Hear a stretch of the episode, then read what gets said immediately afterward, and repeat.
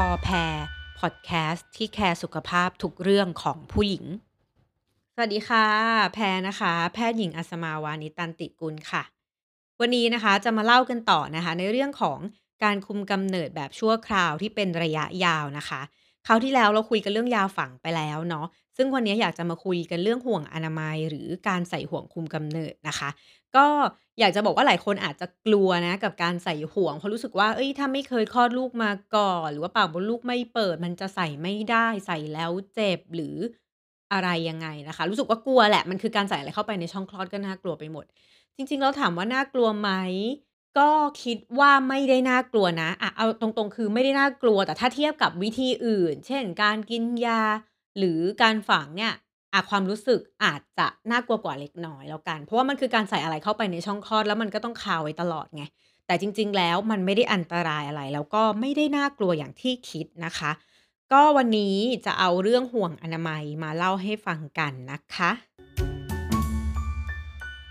ก็สำหรับห่วงอนามัยนะคะ ก็เป็นหนึ่งในวิธีที่เป็นคำการคุมกำเนิดแบบชั่วคราวที่ออกฤทธิ์นานนะคะ ประสิทธิภาพการคุมกำเนิดเนี่ยก็ใกล้เคียงกับยาฝัง แต่อาจจะน้อยกว่าเล็กน้อยนะคะ ก็ประสิทธิภาพประมาณ 0.2-0.8%นะคะ แต่ถ้าเทียบกับการกินยาคุมแล้วมันก็ยังดีกว่ามากเลยทีเดียวนะคะ อันนี้ก็อย่างที่บอกไปเหมือนกับยาฝังเลยว่าประสิทธิภาพมันดีก็จริงแต่สิ่งที่มันคุมไม่ได้ แล้วก็ช่วยไม่ได้คือ ไม่สามารถป้องกันโรคติดต่อทางเพศสัมพันธ์ รวมไปถึง HIV ได้ เพราะฉะนั้นถ้าเรากลัวก็ต้องใส่ถุงยางอนามัยร่วมด้วยนะคะ ทีนี้ก็ถ้านมาพูดถึงว่าการใส่ห่วงอนามัยเนี่ยมันคืออะไรนะคะ มันก็คือเป็นอุปกรณ์ที่เป็นพลาสติกนะที่สามารถใส่เข้าไปในร่างกายเราได้นะคะ โดยที่ลักษณะหลักๆเนี่ยจะมี 2 แบบ คือแบบทองแดงกับแบบที่มีฮอร์โมน ก็คือหลักๆมีแค่ 2 แบบนี้แหละ แต่แต่ละแบบอาจจะมีหลายยี่ห้อ มีปริมาณทองแดงที่ต่างกัน มีปริมาณฮอร์โมนที่ต่างกันนะคะ โดยทั่วไปแล้วหลายคนอาจจะได้ยินว่ามันเป็นรูปตัวทีเนาะ ถามว่าใช่ไหมก็ใช่แหละ คือส่วนใหญ่เป็นรูปตัวทีก็จริง แต่มันก็จะมีแบบที่หน้าตาไม่ใช่ตัวทีก็มีเหมือนกันนะคะ ก็ถ้าส่วนใหญ่แล้วถ้ามันเป็นแบบที่มันเป็นเอ่อทองแดงนะคะ ก็จะมี 2 แบบก็คือแบบที่มันเป็นโค้งๆหยักๆนะคะ หรือเราเรียกว่า Multi Load กับอีกแบบหนึ่งเนี่ยเป็นตัวทีซึ่งพวกเนี้ยมันมีฤทธิ์การคุมกำเนิดโดยการที่มันจะมีทองแดงที่เคลือบอยู่ที่พื้นที่ผิว ก็มากน้อยต่างกันขึ้นอยู่กับว่าคุมกำเนิดได้นานมากน้อยแค่ไหนนะคะ ก็ส่วนใหญ่แล้วได้ถึงประมาณ 10 ปีเลยทีเดียว แต่ว่าก็แล้วแต่ปริมาณของทองแดงอีก บางอันอาจจะได้ 3 ปี 5 ปีหรือว่า 10 ปี แต่ส่วนใหญ่มักจะไม่เกินนี้นะคะ สิ่งที่สำคัญของห่วงอนามัยแบบทองแดงเนี่ยก็คือสามารถใช้เป็นยาคุมฉุกเฉินได้ ในกรณีที่กินยาคุมฉุกเฉินไม่ทัน ก็ยังไงถ้าใครอยากฟังเรื่องการคุมกำเนิดแบบวิธีคุมกำเนิดฉุกเฉินเนี่ย ก็ไปฟังในพอดแคสต์แคร์เรื่องหญิงได้มีการพูดเรื่องยาคุมฉุกเฉิน แล้วก็มีเรื่องของห่วงอนามัยที่ช่วยในเรื่องของการคุมฉุกเฉินอยู่ด้วยนะคะ ก็อันที่2นะคะก็จะเป็นเรื่องของห่วงอนามัยที่มีฮอร์โมนนะคะ ตัวฮอร์โมนนี้ก็จะเป็นฮอร์โมนโปรเจสเตอโรนเหมือนยาฝังนะคะ ตัวยาฮอร์โมนนี้ก็จะค่อยๆ ปล่อยตัวยาในปริมาณน้อยๆ ทีละนิดทุกวันไปเรื่อยๆนะคะ เพราะฉะนั้นอันเนี้ยถามว่าอยู่ได้นานแค่ไหนก็ขึ้นอยู่กับปริมาณยาขึ้นอยู่กับยี่ห้ออีกนั่นแหละว่า มีตัวยาอยู่กี่มิลลิกรัมนะคะ โดยทั่วไปแล้วอาจจะใช้ได้ตั้งแต่ 3 ปี 5 ปี ประมาณนี้ ส่วนใหญ่มักจะไม่เกินนี้นะ ก็จะมีบางอันที่บอกว่า 5-7 ปีอะไรอย่างเงี้ย ก็มีนะคะ แต่โดยส่วนใหญ่แล้วมี 3 ปีกับ 5 ปี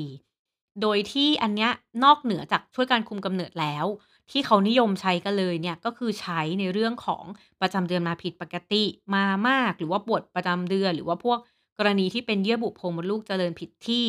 ก็จะช่วยรักษาได้นะคะ ต้องบอกว่าถ้าสมมติเพื่อคุมกำเนิดเฉยๆเนี่ยประสิทธิภาพ 2 อันเนี้ยก็ดีแตกต่างกันเล็กน้อย จริงๆ แทบไม่ต่างกันเท่าไหร่ แต่ตัวยาตัวแบบที่เป็นทองแดงอะคือราคาถูกกว่ามากนะคะ แต่ถ้าเป็นฮอร์โมนนี่อาจจะแพงกว่าแบบทองแดงคือประมาณ 5 เท่าอะหรืออาจจะมากกว่านั้นนะด้วยราคานะ เพราะว่ามันต้องใส่ฮอร์โมนเข้าไป ทีนี้ก็อาจจะต้องเลือกดีๆ ว่าอยากจะได้แบบไหน ซึ่งเดี๋ยวเราจะมาคุยกันนะคะ ว่ามันต่างกันยังไงนะคะ ทีนี้มาพูดก่อนว่ากลไกในการที่มันช่วยเนี่ย จริง ๆ แล้วมันก็คือการใส่ห่วงอนามัยอะมันเหมือนมีอะไรเข้าไปป้องกัน ไม่ให้ไข่กับอสุจิผสมกันนะคะ อันนี้เป็นกลไกหลักเลย โดยที่ถ้าตัวที่มีฮอร์โมนด้วยเนี่ยฮอร์โมนก็จะช่วยให้มูกมันหนาขึ้น แล้วก็ทำให้เยื่อบุมันบางลงทำให้โอกาสที่จะเออฝังตัวหรือตัวที่อสุจิจะเข้าไปเนี่ยก็น้อยกว่านะคะ แต่ถ้าเป็นกรณีที่เป็นทองแดงอะมันจะทำให้เหมือนกับ อสุจิแบบขยับตัวยากแล้วก็เข้ามาในโพรงมดลูกยาก แต่โดยหลักๆ แล้วคือป้องกันการผสมระหว่างไข่กับอสุจินะคะ ทีนี้ประโยชน์ของห่วงอนามัยมีอะไรบ้างนะคะ ก็ขอแบ่งเป็น 7 ข้อ ซึ่งจริงๆ ถ้าใครฟังในเรื่องของการฝังยาคุมแล้วมันก็ใกล้เคียงกันเลย 5 ข้อแรกเนี่ยก็คือเหมือนกันเลย 1 ก็คือมันเป็นวิธีที่ง่ายทำปุ๊บสามารถอยู่ได้ 3 ปี 5 ปีเป็นเป็นต้นนะคะ หรืออาจจะ 10 ปี อันที่2ก็คือเราไม่ต้องบอกใครก็ได้ เพราะว่าไม่มีใครรู้เราทำเสร็จปุ๊บก็จบ เราไม่ได้ไปกินยาให้ใครเห็น ไม่ได้ใส่ถุงยางให้ใครเห็นนะคะ3ก็คือมันไม่ได้รบกวนการมีเพศสัมพันธ์ และเราสามารถที่จะใช้ผ้าอนามัยแบบสอดอะไรได้ตามปกติเลย มันไม่ได้ไปขัดขวางนะคะ4ก็คือเราสามารถใช้ได้ทันทีหลังแท้งหลังคลอดบุตรนะคะ ไม่ได้มีผลกับการคลอดลูกเท่าไหร่นะคะ5ก็คือคนส่วนใหญ่แล้วสามารถที่จะใช้ห่วงอนามัยได้โดยมักจะไม่ค่อยมีข้อห้ามอะไร ยกเว้นอาจจะ แพ้ทองแดงหรือว่าอะไรอย่างเงี้ยจริง ๆ ซึ่งเดี๋ยวเดี๋ยวจะพูดต่อไปนะคะ ส่วนข้อ 6 ก็คือ การใช้ห่วงอนามัยเนี้ยไม่ได้มีผลกับการตั้งครรภ์ในอนาคต คือหลังจากหยุดใช้แล้ว ส่วนใหญ่แล้วก็กลับมาไข่ตกอะไรได้ตามปกติ แล้วก็เออมีลูกได้ตามปกตินะคะ อันสุดท้ายเนี่ยก็คือมีประโยชน์อื่น ๆ อีก ถ้าเป็นในกรณีของ ทองแดงนะคะก็บอกไปแล้วว่ามันเป็นยาคุมฉุกเฉินได้ด้วยนะคะ ถ้าเป็นของฮอร์โมนเนี่ยก็ช่วยในเรื่องของประจำเดือนมามากผิดปกติปวดประจำเดือนผิดปกติ แล้วก็รักษาพวกเยื่อบุโพรงมดลูกเจริญผิดที่ได้ด้วยนะคะ ทีนี้มาดูว่าห่วงอนามัยเหมาะกับใครนะคะ ก็จริงๆ ผู้หญิงทั่วๆไปใช้ได้เลยในกรณีที่ต้องการคุมกำเนิดที่มันยาวนานมากกว่า 3 ปี 5 ปี แล้วก็แล้วแต่ชนิดที่จะเลือกใช้ โดยที่ถ้าในคนที่คลอดลูกไปแล้วเนี่ยก็สามารถที่จะใช้ในกรณีให้นมลูกได้ด้วยนะคะ แล้วก็ถ้าคนที่น้ำหนักเยอะหรืออ้วนเนี่ยก็ใช้ได้โดยไม่ค่อยมีผลอะไร โดยเฉพาะถ้าใช้ตัวเป็นทองแดงเนี่ยมักจะไม่ได้มีผลเลย ถ้าในคนที่กังวลเรื่องฮอร์โมนนะคะ ถามว่าใครบ้างที่มีข้อห้ามนะคะ หลักๆ เลยคือท้อง คือถ้าท้องไปแล้วไม่ควรใส่ถ้าใส่มีโอกาสแท้งเพิ่มขึ้นจริง ๆ อันที่ 2 ก็คือเราแพ้ต่อต่อส่วนประกอบใด ๆ ของห่วอนามัยก็คือถ้าเราแพ้ก็ไม่ได้ หรือว่า 3 เราใส่ไปแล้วอันหนึ่งยังไม่ได้เอาออกเราจะใส่ซ้อนได้ไหม?ไม่ได้นะคะ4ก็คือถ้าเรามีโรคติดเชื้อ แบบในอุ้งเชิงกรานอะแล้วยังไม่ได้รักษา ก็ขอให้รักษาให้เรียบร้อยก่อนแล้วค่อยมาใส่ไม่งั้นมันจะเพิ่มโอกาสการติดเชื้อในโพรงมดลูกในอุ้งเชิงกรานนะคะอันถัดมาก็คือในกรณีที่เราสงสัยว่าเราเป็นมะเร็ง หรือว่าเป็นเนื้องอกมดลูก หรือที่ปากมดลูกมีก้อนมีอะไรผิดปกติ ก็ยังไม่แนะนำให้ใช้คือเราต้องไปรักษาหรือทำอะไรให้เรียบร้อยก่อน หรือว่ามีเลือดออกผิดปกติที่ไม่ทราบสาเหตุเนี่ย ก็ให้ไปหาสาเหตุให้เรียบร้อยก่อนนะคะ ทีนี้มาดูถึงว่าเราจะใส่ห่วงอนามัยแล้วเราต้องเตรียมตัวยังไงบ้าง?สมมติเราตัดสินใจแล้วว่าเราไปใส่ดีกว่านะ เราต้องเตรียมตัวยังไงบ้าง?1ก็คือจริง ๆ ช่วงเวลาไหนของรอบเดือนจริง ๆ ไม่เกี่ยว สามารถใส่ช่วงไหนก็ได้เลยนะคะ แต่ว่าแนะนำว่าอาจจะเป็นช่วงที่มีประจำเดือน จะได้แบบไม่ค่อยเจ็บ ไม่ค่อยปวดเท่าไหร่ ปากมดลูกก็ขยายตัวหน่อย จะได้ใส่ง่ายแล้วก็เจ็บน้อยหน่อยนะคะ แล้วถามว่าเอ๊ยมันคุมกำเนิด ได้ทันทีหรือเปล่า?จริง ๆ สามารถคุมได้ทันที แต่ก่อนมาใส่อะต้องมั่นใจว่าไม่ท้องแน่ๆคือถ้าเมนมาอยู่แล้ว ก็ชัวร์ว่าไม่ท้องเนาะก็คิดว่าน่าจะโอเค แต่ถ้ามาใส่ในช่วงที่ไม่ได้มีประจำเดือนอะยังไงต้องคุมกำเนิดต่อเนื่องอย่างน้อย 7 วันนะคะ และจริง ๆ แล้วเราก็จะแนะนำว่าก่อนที่จะมาใส่ห่วงอะขอให้งดเพศสัมพันธ์สัก7วันแล้วกันเพื่อให้แน่ใจว่าไม่ท้องและไม่มีโรคติดต่ออะไรทางเพศสัมพันธ์ร่วมด้วยเนาะแต่ถ้าในกรณีที่หลังคลอดจะใส่ทันทีก็สามารถใส่ได้ หรือหลังแท้งบุตรสามารถใส่ได้เหมือนกัน แต่ก็จะบอกว่าโอกาสที่มันจะหลุดอะอาจจะเพิ่มขึ้นเล็กน้อยนะคะ เพราะว่าปากมดลูกเขายังค่อนข้างขยายอยู่เนาะตอนใส่ใส่ยังไง?จริง ๆ ไม่ได้จำเป็นต้องดมยาหรือทำอะไรนะคะ สามารถใส่ที่เป็น OPD ได้เลย แต่บางคนกลัวก็หมอบางคนอาจจะให้ไปเหมือนฉีดยาให้หลับ หรือว่ามีการดมยาแบบเล็กน้อย เพื่อที่จะ ให้รู้สึกผ่อนคลายไม่เจ็บตอนใส่แต่จริงๆ แล้วสามารถใส่ที่ OPD ได้เลยนะคะ ใช้เวลาคือตอนใส่อาจจะรู้สึกหน่วงๆเหมือนปวดประจำเดือนอะเหมือนปวดท้องได้ แล้วก็ไปกินยาแก้ปวดเอาส่วนใหญ่เป็นระยะสั้นๆนะแล้วก็หลังใส่เนี่ยมันก็จะมีเป็นสายออกมาจากปากหมดลูกประมาณ 1-2 เซนนะคะ ซึ่งหมอก็จะให้เราคำความรู้สึกไว้ เพราะว่าเราอาจจะจำเป็นต้องเช็กสายห่วงด้วยหลังจากนี้นะคะ โดยที่ถ้าเราจะตรวจห่วงอนามัยด้วยตัวเอง ยังไงนะคะ จริง ๆ แล้วสายอะมันคำพอได้อยู่แล้ว แต่เราต้องเอานิ้วเข้าไปล้วง เพราะฉะนั้นก่อนที่เราจะล้วงก็ล้างตัดเล็บล้างมืออะไรให้สะอาดก่อนล้วง แล้วก็ล้วงบ่อยไหม?ช่วงแรกมันมีโอกาสหลุดเยอะอะ2-3เดือนแรกก็อยากจะให้ตรวจทุกเดือนเดือนละครั้ง แต่ถ้าหลังจากนั้นมันไม่หลุดแล้วพ้น1ปีไปแล้วเราอาจจะนานๆตรวจทีก็ได้ไม่ค่อยซีเรียสเวลาตรวจเราก็จะแนะนำว่าหลังเมนหมดใหม่ๆอะค่ะ แล้วเราก็ตรวจจะได้จำได้ว่าเราต้องตรวจช่วงไหนบ้างอะไรอย่างเงี้ยถ้าเราตรวจเราคลำแล้วไม่เจอ หรือมันสั้นลงหรือมันยาวขึ้น ให้ไปพบแพทย์ดีกว่านะค่ะเพราะเราไม่รู้ว่ามันจะหายหลุดหายไปเลยหรือเปล่า?หรือมันจะหลุดเข้าไปข้างในโพรงมดลูกหรือเปล่านะคะ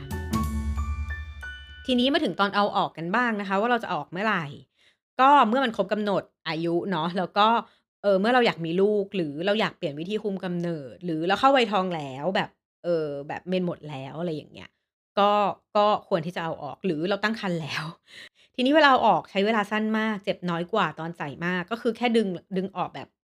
วินาทีอะค่ะ หลักวินาที ตอนทำก็อาจจะหน่วงๆท้องแบบ cramping เล็กน้อยนะคะ แล้วก็ถ้าใครที่สามารถใส่อยากใส่ต่อ สามารถใส่ต่อ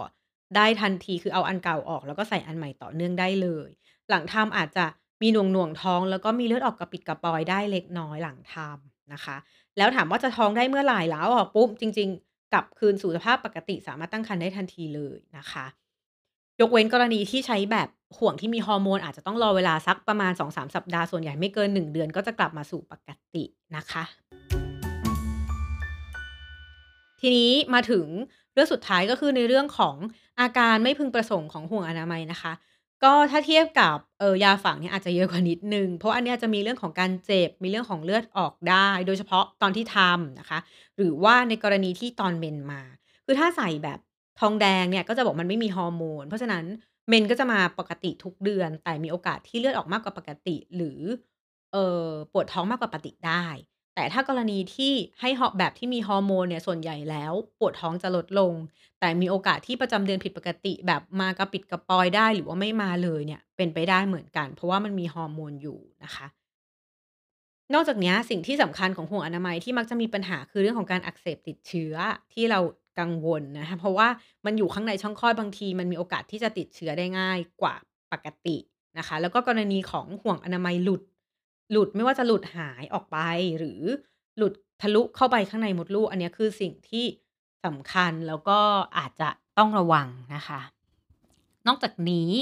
ในคนที่แบบว่าใช้แบบทองแดง อาจจะรู้สึกว่าเอ้ยการปล่อยสารทองแดงให้ร่างกายเรามันอันตรายไหมมันจะเป็นสารพิษในร่างกายหรือเปล่า ก็ต้องบอกว่ามันก็มีโอกาสที่จะมีได้ แต่ปริมาณเขาคำนวณมาแล้วว่ามันจะไม่สูงเกินไป แล้วมันไม่ได้ให้ทั้งหมดในเวลาเดียวกัน มันไม่ใช่ทองแดงอิสระ เพราะฉะนั้นโอกาสเกิดสารพิษเนี่ย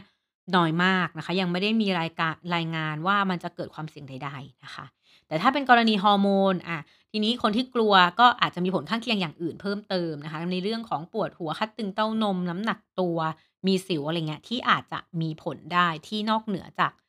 ผลที่กล่าวไปแล้วนะคะ ทีนี้ความเสี่ยงอื่น ๆ ก็เมื่อกี้อย่างที่บอกไปก็ขอพูดนิดนึงในเรื่องของหลุดนะถ้าเราไม่แน่ใจว่าหลุดหรือไม่หลุดเนี่ยก็ แนะนำให้ไปหาหมอดีกว่าว่ามันหลุดออกข้างนอกหรือว่ามันเข้าข้างใน ก็จบแล้วนะคะ วันนี้สำหรับในเรื่องของการใส่ห่วงอนามัยหรือว่าห่วงคุมกำเนิดนะคะ ก็วันนี้จะขอมาสรุปแล้วก็พูดข้อดีข้อเสียของห่วงคุมกำเนิดกันสักเล็กน้อยนะคะ ก่อนจบนะคะ ก็ข้อดีก่อนแล้วกันหนึ่งก็คือมันเป็นวิธีการคุมระยะยาวนะคะ ได้นานตั้งแต่3ถึง10 ปีเลยทีเดียว 2 คือถ้ามองระยะยาวแล้วมันประหยัดค่าใช้จ่ายนะคะ 3 ก็คือผลข้างเคียงจริง ๆ น้อยมากนะคะ 4 ก็คือมันไม่มีฮอร์โมนเอสโตรเจน เพราะฉะนั้นคนที่กลัวฮอร์โมนกลุ่มนี้ก็ไม่ต้องได้รับฮอร์โมนนะคะ 5 คือถ้าเป็นแบบทองแดงมันไม่มีฮอร์โมนเลย มันก็ปลอดภัยสำหรับคนที่ไม่อยากได้ฮอร์โมนใด ๆ กับร่างกายเลยนะคะ